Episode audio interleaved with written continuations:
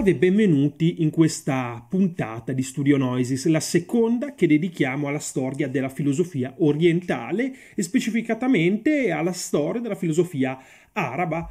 Oggi tratteremo i più grandi filosofi della tradizione araba e che poi saranno esportati direttamente in Europa.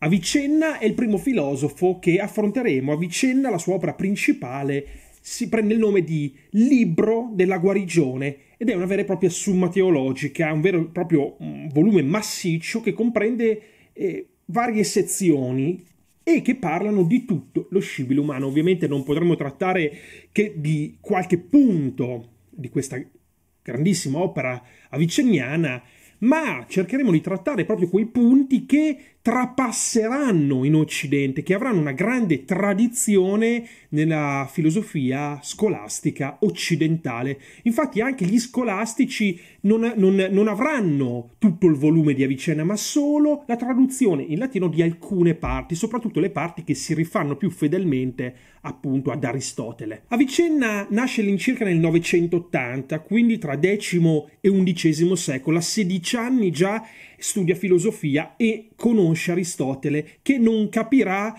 che all'alba dei vent'anni e di dirà finalmente ho scoperto la verità e quindi Avicenna proprio in una sua autobiografia ci racconta questo percorso che lo porterà all'interno della filosofia aristotelica. Avicenna passa alla storia come colui che afferma, e che sarà un punto saldo di tutta la filosofia araba, il principio della necessità dell'essere, che eh, recita più o meno così, tutto ciò che è o accade è o accade in maniera necessaria, necessariamente. Questo da cosa era dedotto? Avicenna dedusse questo perché in quanto Dio è l'unico essere necessario, è l'unico essere che necessariamente esiste, ma tutte le sue creature, eh, tutte, le sue, tutte le sue opere esistono in maniera possibile, solo in maniera possibile queste opere eh, sono, ma essendo che sono state create appunto da Dio, Dio non fa nulla di superfluo o non fa nulla di errato e quindi devono essere necessarie anche le cose che sono. Ovviamente questo aprirà una sorta di fatalismo che ritroveremo tra qualche minuto proprio in Averroè. Un'altra dottrina in cui si impegnerà fortemente a vicenda sarà proprio la dottrina dell'intelletto che abbiamo già visto nella prima puntata trattata da Al-Farabi, ti metto qua il link del video,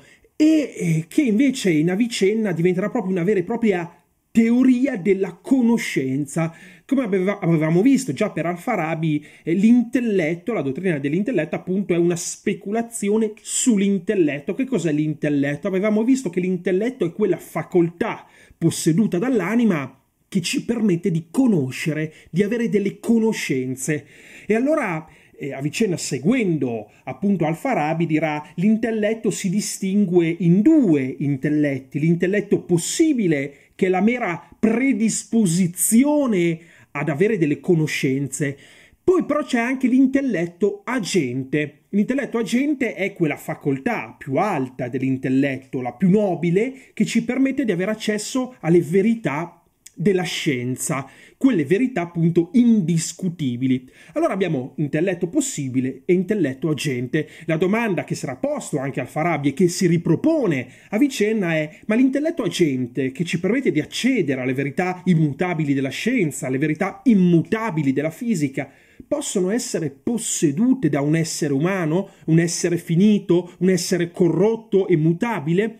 La risposta sarà no e Avicenna fa un'ulteriore distinzione, la distinzione proprio che fece Al-Farabi. C'è un intelletto agente, un unico intelletto agente posseduto da Dio. E poi dopo ci sono tanti intelletti possibili, uno per ogni essere umano. Ogni essere umano infatti ha la possibilità, fin da quando nasce, di poter accedere alle verità, però deve imparare, quindi attraverso un processo di conoscenza graduale.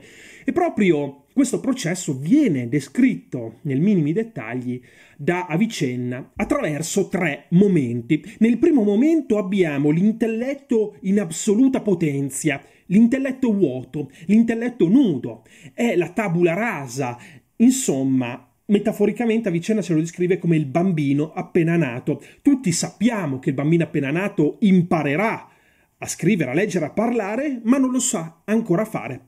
Poi c'è un secondo momento, l'intelletto quasi in atto e qui si divide in una parte potremmo dire eh, bassa, l'intelletto in effectu e una parte alta, l'intelletto in habitu. Questo è il bambino metaforicamente che inizia a prendere confidenza con gli oggetti del conoscere, eh, l'inchiostro, la penna, inizia a tracciare le prime righe, ma ancora non sa scrivere e ancora non sa il significato delle cose. Potremmo dire che questo momento descrive l'uomo che percepisce il mondo attraverso le immagini e attraverso le sensazioni, quindi qualcosa che non è ancora verità immutabile, qualcosa che non è ancora verità divina. E poi abbiamo il terzo momento, l'intelletto assolutamente in atto. Qui l'intelletto è capace, dopo aver percepito un oggetto, una conoscenza, eccetera, di astrarre la forma, di astrarre l'essenza universale dell'oggetto e quindi inizia a studiarlo in maniera universale, generica, inizia a studiare le leggi della fisica, inizia a studiare le leggi della matematica. Insomma, immaginiamo ad esempio la mela di Newton. Newton ha osservato la mela che cadeva dall'albero e ha dedotto la legge della forza di gravità. Ma come ha fatto a dedurre? Eh, se fossimo stati fermi nel secondo momento, Newton avrebbe avuto semplicemente una sensazione, un'immagine, la mela che cade dall'albero. Ma avendo avuto il terzo tipo di intelletto, avrebbe detto a Vicenna, avrebbe avuto anche la forza di astrarre, quindi non di vedere nella mela non semplicemente una mela, ma un corpo, un grave, un grave che si stacca dall'albero appunto e cadendo gli fa intuire qualcosa di vero, gli fa intuire la forza della legge di gravità. Insomma, l'intelletto agente per Avicenna è accessibile all'uomo, ma è come un atto di donazione che Dio fa all'uomo. La verità che riesce a carpire l'uomo sono verità che riesce a carpire solo grazie a un intervento, a un prestito che Dio fa all'uomo. E ora passiamo all'ultimo filosofo della tradizione araba, Averroè. Averroè nasce a Cordoba, quindi in Spagna, e verrà poi cacciato dai, dai suoi stessi concittadini per le tesi veramente non conciliabili con la tradizione musulmana. Di Averroè abbiamo un piccolo ma importantissimo trattato decisivo, ma l'opera potremmo dire più curiosa e anche più sistematica sarà un'opera che prenderà il nome di Incoerenza dell'incoerenza dei filosofi. Perché aveva nominato così questa sua opera con questo nome abbastanza difficile da capire? Beh, Averroè scriveva quest'opera in polemica con Al-Ghazali, un filosofo di origine araba, non solo filosofo, controfilosofo, un teologo mistico che scriveva contro la filosofia, ovviamente però eh, scriveva argomentando in maniera filosofica. E allora Averroè gli rispose, gli rispose con questa grandissima, importantissima opera. Averroè ripercorre un po' attraverso sempre le dottrine eh, aristoteliche le argomentazioni di eh, a vicenda, ovviamente ci sarebbe moltissimo da dire e moltissimo da parlare, ma limitiamoci a ripercorrere anche le dottrine di Avicenna e dove Averroè va a cambiare queste dottrine. Averroè è un filosofo del XII secolo, quindi nasce eh, un secolo dopo Avicenna e ha avuto l'opportunità di vedere gli sviluppi della filosofia araba all'interno del suo paese e riprende la dottrina della necessità dell'essere, riprende esattamente Avicenna, ma lo porta alle sue estreme conseguenze. È vero, dirà Averroè, è giustissimo riproporre una necessità dell'essere, perché se Dio è un essere necessario, tutto ciò che ha creato è un essere necessario ma eh, Averroè ne trarrà una conclusione che si avvicinerà in maniera pericolosa al fatalismo. Insomma, se tutto è creato da Dio in maniera necessaria, ci saranno anche delle leggi necessarie, ci saranno anche delle regole necessarie che colpiranno anche l'uomo. Insomma, Averroè si spingeva fino a mettere in dubbio il libero arbitrio dell'uomo. Ogni azione dell'uomo sarebbe infatti regolata da leggi della natura, da leggi obbligatoriamente e necessariamente voluti da Dio. Se tutto infatti è necessario, non c'è spazio per la libertà d'azione, appunto perché tutto si muove in maniera necessarie. Ma ora vediamo un'altra teoria, una teoria di lunga tradizione, ma che Averroè sosterrà in maniera ferma. Il mondo non solo è regolato da leggi necessarie, ma il mondo è al contempo unanimemente creato da Dio ed eterno. E in molti manuali non viene spiegata in maniera accurata questa distinzione che è molto importante, che già troviamo in Agostino, in Sant'Agostino nel IV-V secolo d.C. Come possiamo sostenere in maniera contemporanea che il mondo è eterno, esiste da sempre e il mondo è creato da Dio? Come può una creazione esserci da sempre? Agostino, ma sicuramente Averroè avrebbe dato il suo supporto a questa tesi, diceva noi abbiamo da un lato eh, un piede, che metaforicamente corrisponderebbe a Dio. Immaginiamo da sempre questo piede sprofondato nella sabbia. Dice Agostino eh, che eh, l'orma lasciata dal piede nella sabbia esisterebbe anch'essa da sempre, ma sarebbe stata comunque generata dal piede, infatti senza il piede non avremmo l'orma nella sabbia. E questo è proprio il rapporto che lega la, l'universo, il mondo, la creazione al suo creatore, una creazione che è avvenuta ma che dura dall'eternità. Ma veniamo al discorso più problematico, quello che, per, che, che farà, eh, potremmo dire, allontanare e perseguitare le dottrine di Averroè, eh, sia dagli arabi che dai cristiani la dottrina dell'intelletto, che abbiamo capito ormai che è fondamentale per la filosofia araba.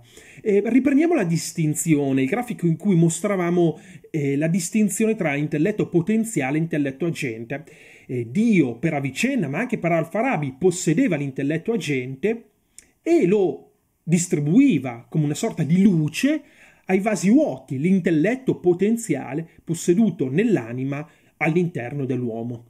Ovviamente questo permetteva di spiegare tutta una serie di motivazioni, poteva permettere di spiegare ad esempio perché le verità sono tutte uguali per tutte, potevamo spiegare perché uno più uno fa sempre due, perché? Perché uno più uno che fa sempre due, che è una verità carpita dall'intelletto agente, cioè dal pensiero di Dio, quando si comunica ai singoli uomini è sempre uguale, è sempre la stessa luce che riempie vasi diversi. Ma ora vediamo Averroè.